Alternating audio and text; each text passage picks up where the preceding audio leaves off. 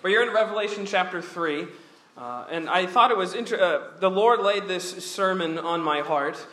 And it's interesting because um, actually I was thinking a lot this uh, past week uh, in leading up to this sermon because today marks uh, one year since I first uh, candidated with you back in February of 2019. If you can't believe it's already been a year, well, uh, maybe you've grown tired of me, I don't know. But um, regardless, I can't believe it's been a year. It's gone by really, really quick. Uh, a year ago at this time, I was candidating with you all, and now I've been with you since last June, and I'm so thankful for each of you. You've been such a blessing to Natalie and I, and uh, it was interesting. One of my very first sermons was from Revelation chapter 1. Uh, it was one of the very first ones that I did. And uh, so coming back to it now, I was thinking that, you know, I, I would love one day eventually, uh, I'm not going to rush it because I want to take my time going through Revelation, but I would love to preach a series through the book of Revelation. But I have to warn you that I would probably uh, gravely disappoint you uh, because I would not be able to give you some sort of definitive verbatim connecting of the dots of the end times and you know who's going to attack who and what the little symbols mean. I probably wouldn't be able to do that so you might be disappointed if i preach through revelation that way because the only thing i would be able to show you is what we looked at a year ago but also what we're going to look at today which is this book is about jesus. He's the message of these pages. It was sort of the thesis of that sermon. You, you may not remember, and that's fine. Uh, but the thesis of that sermon was the first five words of chapter one are what? The revelation of Jesus Christ. That's what the rest of the book is about. It's about the Apostle John getting a vision from the Lord, and that vision is such that it is so fantastical at times that he comes back to the reality that who is sovereign, who is the true ruler over all of these times and days and seasons and events, it's the sovereign King, Jesus. He's the one who has all of this in his hands. And this, as we will see here in Revelation chapter 3, this is what he is being told to write to these different churches. If you remember, Revelation chapter 1, John is told uh, by Jesus himself to record the visions that Jesus would give him, but to also write letters to some specific churches that are in Asia. In fact, in John, uh, Revelation 1 4, you see that it's John, he says, writing to the seven churches which are in Asia. And that command comes from verse 11 of the same chapter. You see it where it says, Saying, I am Alpha and Omega, the first and the last. What thou seest, write in a book and send it unto the seven churches which are in Asia, unto Ephesus, and unto Smyrna, and unto Pergamos, and unto Thyatira, and unto Sardis, and unto Philadelphia, and unto Laodicea. These letters you will find in chapters 2 and 3, all seven of them. They are meant to stir and strengthen the faith of each church with what? With a revelation of Jesus. Revelation of Jesus, the true, almighty, sovereign king over everything. See him as the ruler. And here we come in the text that Pastor Nathan read, chapter 3, verse 14. We come to the last letter, the seventh letter to the church at Laodicea, which is perhaps one of the more famous of these letters, but it's also, I think, one of the more significant as well. Laodicea, you see, was a large, industrious, uh, wealthy commercial city. It, it rested 90 miles east of Ephesus and 11 miles west of Colossae. I don't want to bore you with geography, but geography is important because, if you didn't know this already, this church, Laodicea, is mentioned previously in the book of Colossians. Turn with me to Colossians chapter 4. Here we get one of those instances in which we are made to see a beautiful connection between Scripture, Scripture connecting with itself. And here, a letter that was written uh, some 30 years prior to when John is writing. Here, Paul is writing to the church at Colossae, and notice what he says in verse 12 of chapter 4. Paul writes, Epaphras, who is one of you, a servant of Christ, saluteth you always, laboring fervently for you in prayers, that ye may stand perfect and complete in the will of in all the will of God. For I bear him record, that he hath a great zeal for you, and for them that are in Laodicea. And them in Hierapolis. Luke, the beloved physician, and Demas greet you. Salute the brethren which are in Laodicea, and Nymphas, and the church which is in his house. And when this epistle is read, notice this among you, cause that it be read also in the church of Laodiceans, and that they likewise read the epistle from Laodicea. Interesting. Paul's zeal all throughout the letter of to this church at Colossae is also a simultaneous zeal for the church at Laodicea. He was writing with a fervent passion for them to be strengthened by his doctrine. This is where we get to a interesting uh, sort of detail that there were that this letter, Colossians and possibly Ephesians as well, were what was called circular letters, in which they were written to sort of a region of churches as opposed to an individualized church.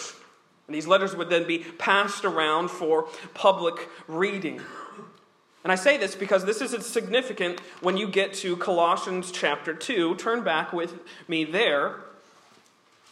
I bring that out because I want you to see Paul's zeal for this church at, Coloss- at Colossae is the same zeal that he has for the church at Laodicea. And what is he zealous for? What is he so passionate for them to see? Well, notice chapter 2, verse 1. For I would that ye knew what great conflict I have for you, and for them at Laodicea, and for as many as have not seen my face in the flesh, that their hearts might be comforted, being knit together in love, unto all riches of the full assurance of understanding, to the acknowledgement of the mystery of God and of the Father and of Christ, in whom are hid all the treasures of wisdom and knowledge. Did you notice uh, what sorts of language he uses when he's uh, sort of expressing his passion for this church? He's using economic language, financial language, which you might remember is very similar to the language that, he, that the Apostle John would later use to the same church at Laodicea that we have back in our text in Revelation 3. It's not by accident that that occurs. Both of these letters uh, that we have here, Colossians, also simultaneously for Laodicea, and John, writing specifically to this church, use monetary language, riches and treasures, and buy, as we have back in our text, and it's specific for that reason. It's because this church at Laodicea, this city, this people, this uh, sort of all the, the, the, citizens of this city were extremely wealthy. Laodicea was a very industrious city, very affluent, very uh, well to do for themselves. And it's clearly known. Uh, if you remember, you, you may or may not, there was a, a, a devastating earthquake that rattled this city back in AD 60. An earthquake almost completely leveled Laodicea. But what's interesting to note, we can note their financial sort of pride in the fact that they resisted any sort of Roman imperial assistance when they went to rebuild that city. They built, rebuilt their own city by their own means, with their own monies. They didn't want Roman influence. They reconstructed the entire infrastructure of their city without the aid of Roman subsidies. They were so prideful in their own wealth and abilities and success that they did so. They were affluent, wealthy, proud people. Very successful. Very well off. And such is why both apostolic letters deal with financial language. Because uh, both apostles, through the power of the Holy Spirit, were seeking, were wanting to let them see that regardless of how wealthy they were, they were spiritually impoverished. They were spiritually destitute. that their wealth had sort of clouded their faith. And that, that, whereas they should have been investing in, as Paul says in Colossians 2, in the riches of Christ, the treasures of Christ, they had invested in themselves. They invested in their own lives, in their own industries, in their own success. Such is why both letters seek to remind them of where they should invest their whole entire lives. And I think we see three lessons here in our text back in Revelation chapter 3 that give us sort of the basis, the emphasis of how we can reorient this investment. In verses 15 and 16 of our text, I think we see, first of all, a lesson about spiritual work. A lesson about spiritual work. You see here, the Spirit says, I know thy works, that thou art neither cold nor hot. I would thou wert cold or hot. So then, because thou art lukewarm, neither cold nor hot, I will spew thee out of my mouth. He begins by examining the works or lack thereof in this church. That they weren't really doing anything, they were lukewarm in their faith. Now, how about you? I've heard uh, uh, uh, se- several sermons utilize this text in sort of a way to inspire spiritual passion. Get on fire for God, so to speak. You know, we hear that at perhaps missions conferences or uh, something to incite evangelism. Get on fire for God, or may it be so bold, get hot for Jesus. it sounds kind of quirky, that's weird.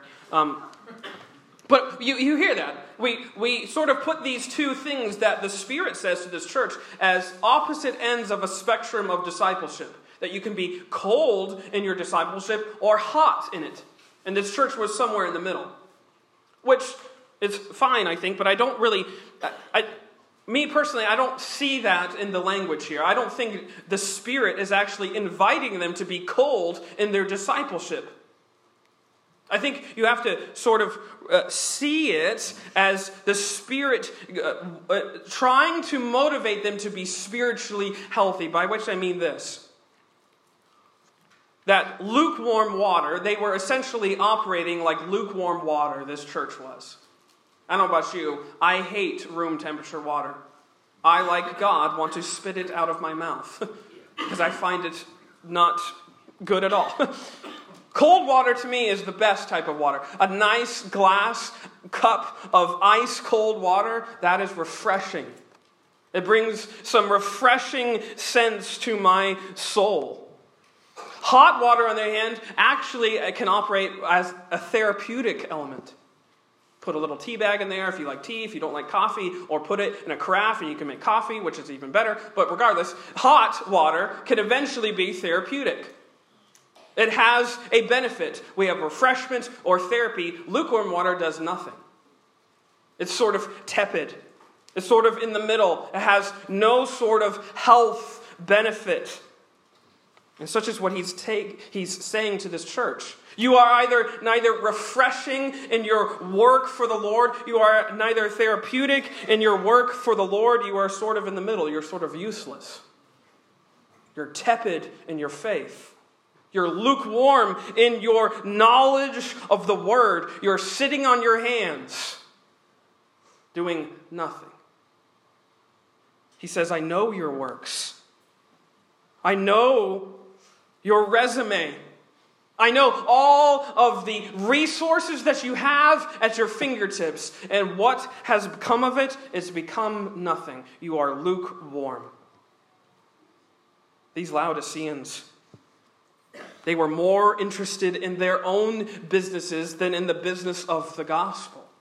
They were more interested in their own wealth than investing in the riches of Christ. Their own financial success had sort of made them indifferent, tepid, lukewarm towards the things of God. They possessed neither a burning zeal or an outright rejection of God. They were rather lukewarm. They were useless. They were festering. They were floundering in their faith. Their wealth had blinded them to this. Such as where we get to that verse, verse 16, they were so tepid again. They were so useless, they were so nauseating that the Spirit says, I will spew thee, I will vomit you out of my mouth. Because you are neither cold nor hot, I will spew thee out of my mouth. Their apathy, a direct result of their financial success elsewhere outside of the things of God, disgusted God.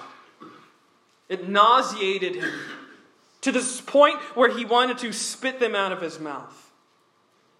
Not necessarily removal of salvation, but here you can see the Spirit's passion for this church. He wants them to see the seriousness with which they had become so apathetic towards the thing of God.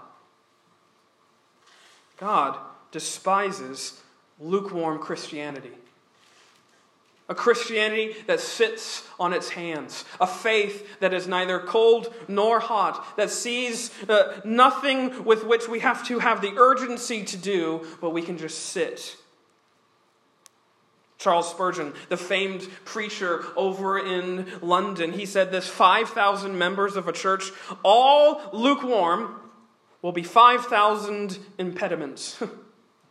5,000 obstacles to the gospel are 5,000 church members that are lukewarm. Here, you can see the Spirit's incisive, incisive remarks on this church.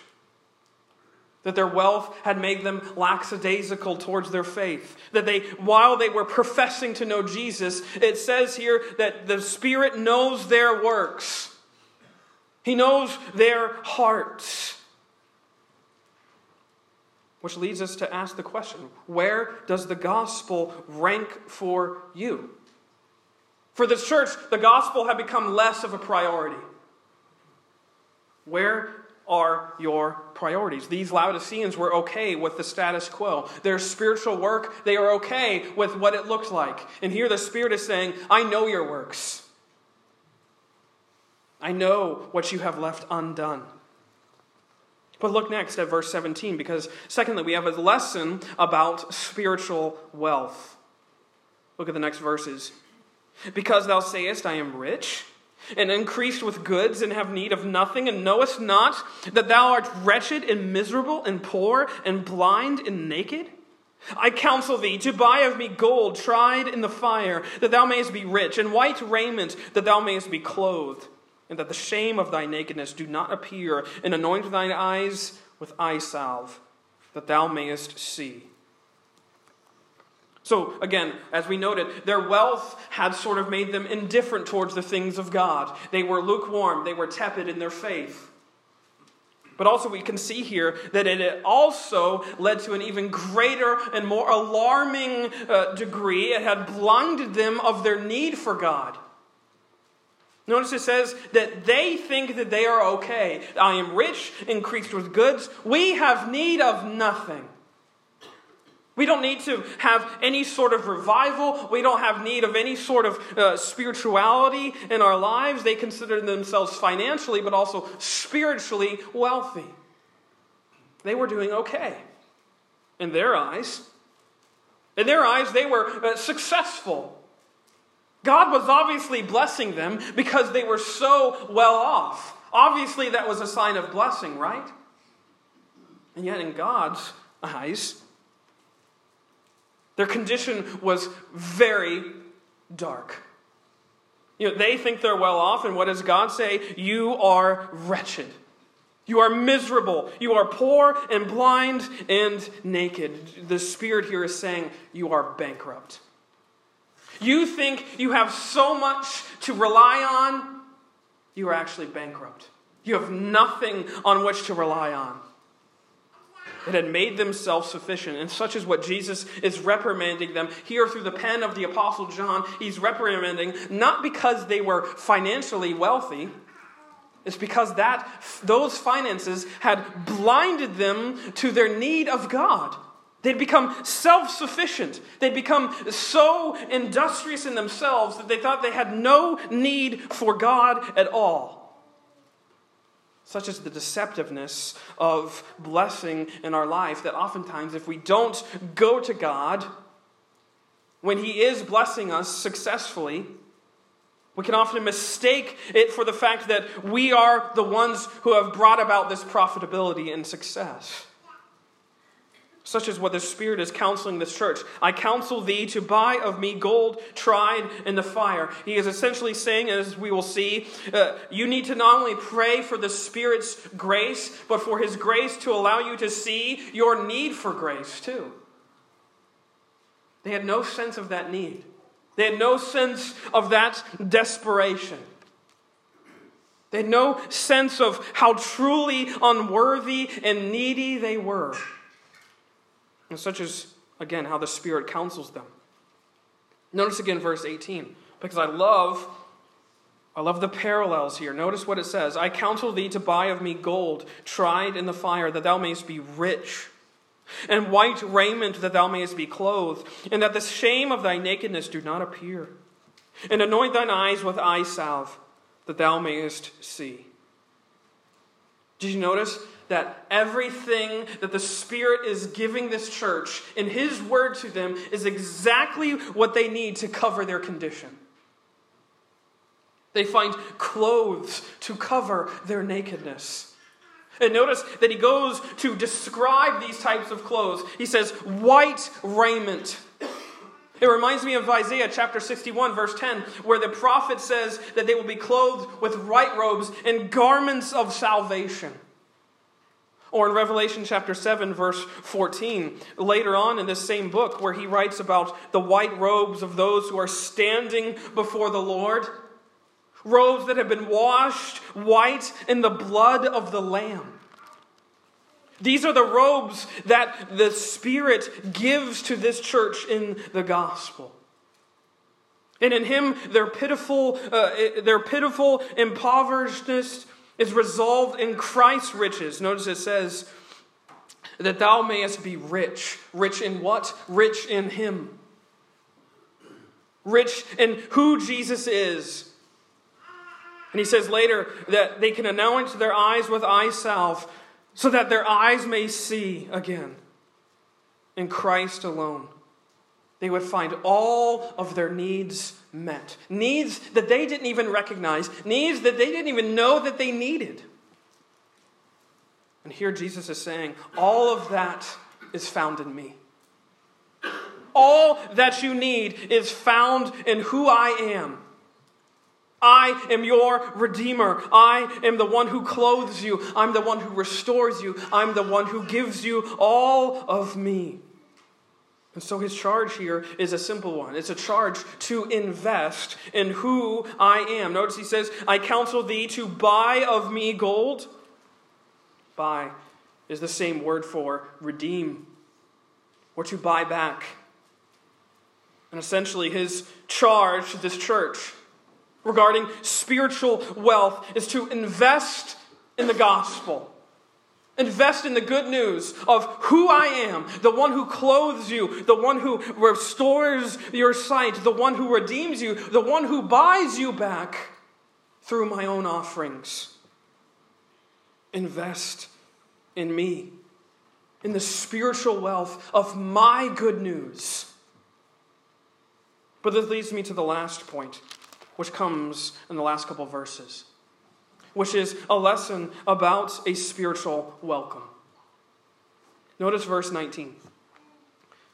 And as many as I love, I rebuke and chasten. Be zealous, therefore, and repent. Behold, I stand at the door and knock.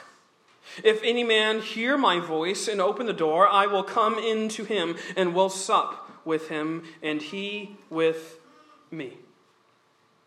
All of these disciplinary remarks so far are here, as we can see, are bathed in this love that the Spirit has for the church.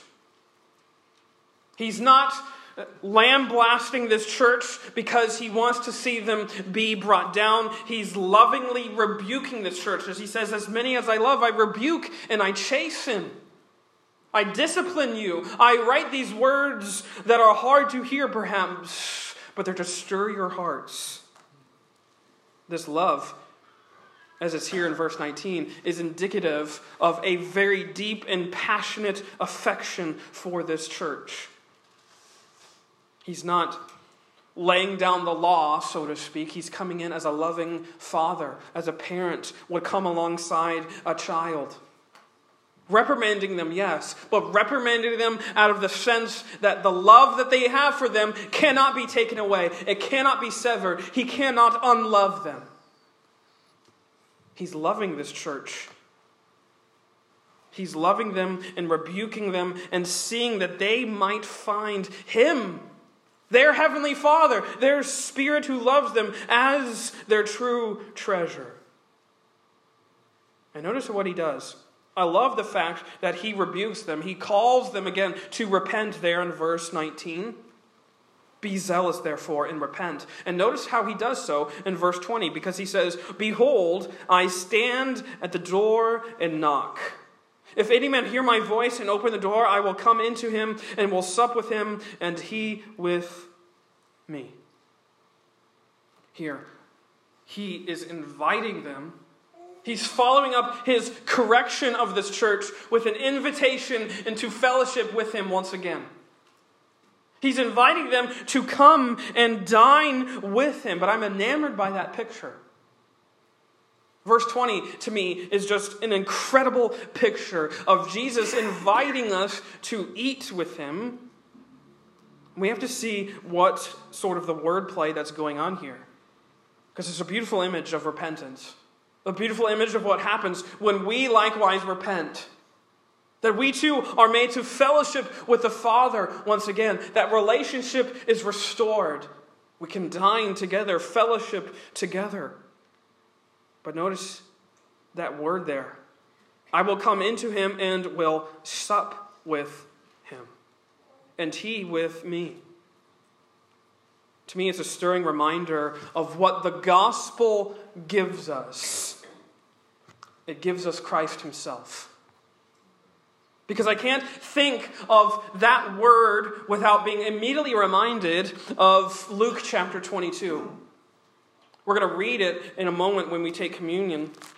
But, and we read it very often, but Luke chapter 22, of course, you might remember, is the scene where Jesus and the apostles are in the upper room.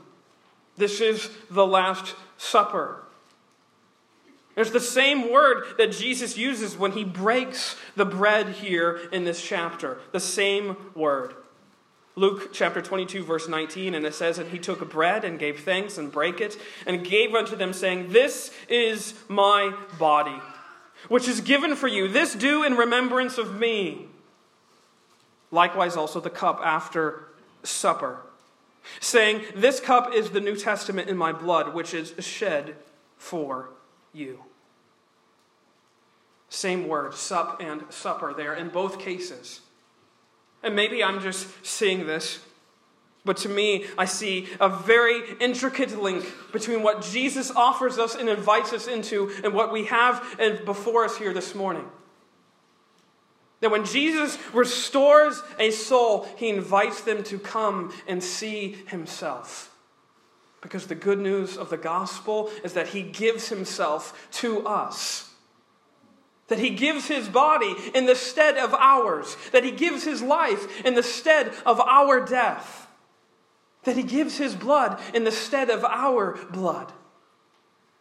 It should have been ours that was shed on that cross, but he sheds his own for us. It should have been our body that was broken and ripped apart because of our sins, but it was his that he gives to us. It should have been us on that cross, and instead he took our place. And he invites us to remember that when he restores fellowship, it's a restoring of union with him because he has given himself to us. He has given his body to us in the covenant of the gospel. In the covenant of the good news. And this is how he stirs this church. He stirs them to remember what? Remember that he has already paid the full price for their sin. That their repentance is based on an absolute assurance of salvation an absolute assurance of absolution. Because Jesus' blood has already been shed. And this is how the Spirit ter- stirs this church, this church at Laodicea. Their true treasure, it's in Christ. It's in Christ's body. That they could remember that was, was broken for them on that tree, given to them in the gospel. That this body that was broken, it shed blood, that now is their true and better treasure, their eternal fortune. And this is the great remedy for this lackadaisical church a remembrance of Jesus' bruised and bloody, bloodied body that's hanging for them on the cross. Remember that scene. Remember what he did. Remember what he accomplished. John and Paul are likewise saying in unison, Remember that scene, and you will be restored and will be moved out of your lackadaisical, lukewarm faith. I cannot help but see the parallels between this church and modern 21st century churches. I can't, it, it's so easy to just come to church and that this is the peak of your spiritual devotion and discipleship for the week. I speak to myself about that. I grew up in a pastor's home. I was in church a lot. I didn't always take it seriously. I didn't always have the urgency to approach the word like I needed to as if it was truly a serious matter in which kings and kings and, and conquests are going on by a Messiah who has invited us into this cosmic conquest over sin. We can see it as just a, a nice lecture on Sunday mornings, and we can become comfy, cozy Sunday Christians who come to church on Sundays, and that's it for their relationship with the Lord. Here, Paul and John are saying the same thing. There's an urgency with the gospel, and what are you doing in light of it? There's something happening when the gospel is preached. How often are you preaching it? There are lives and souls at stake.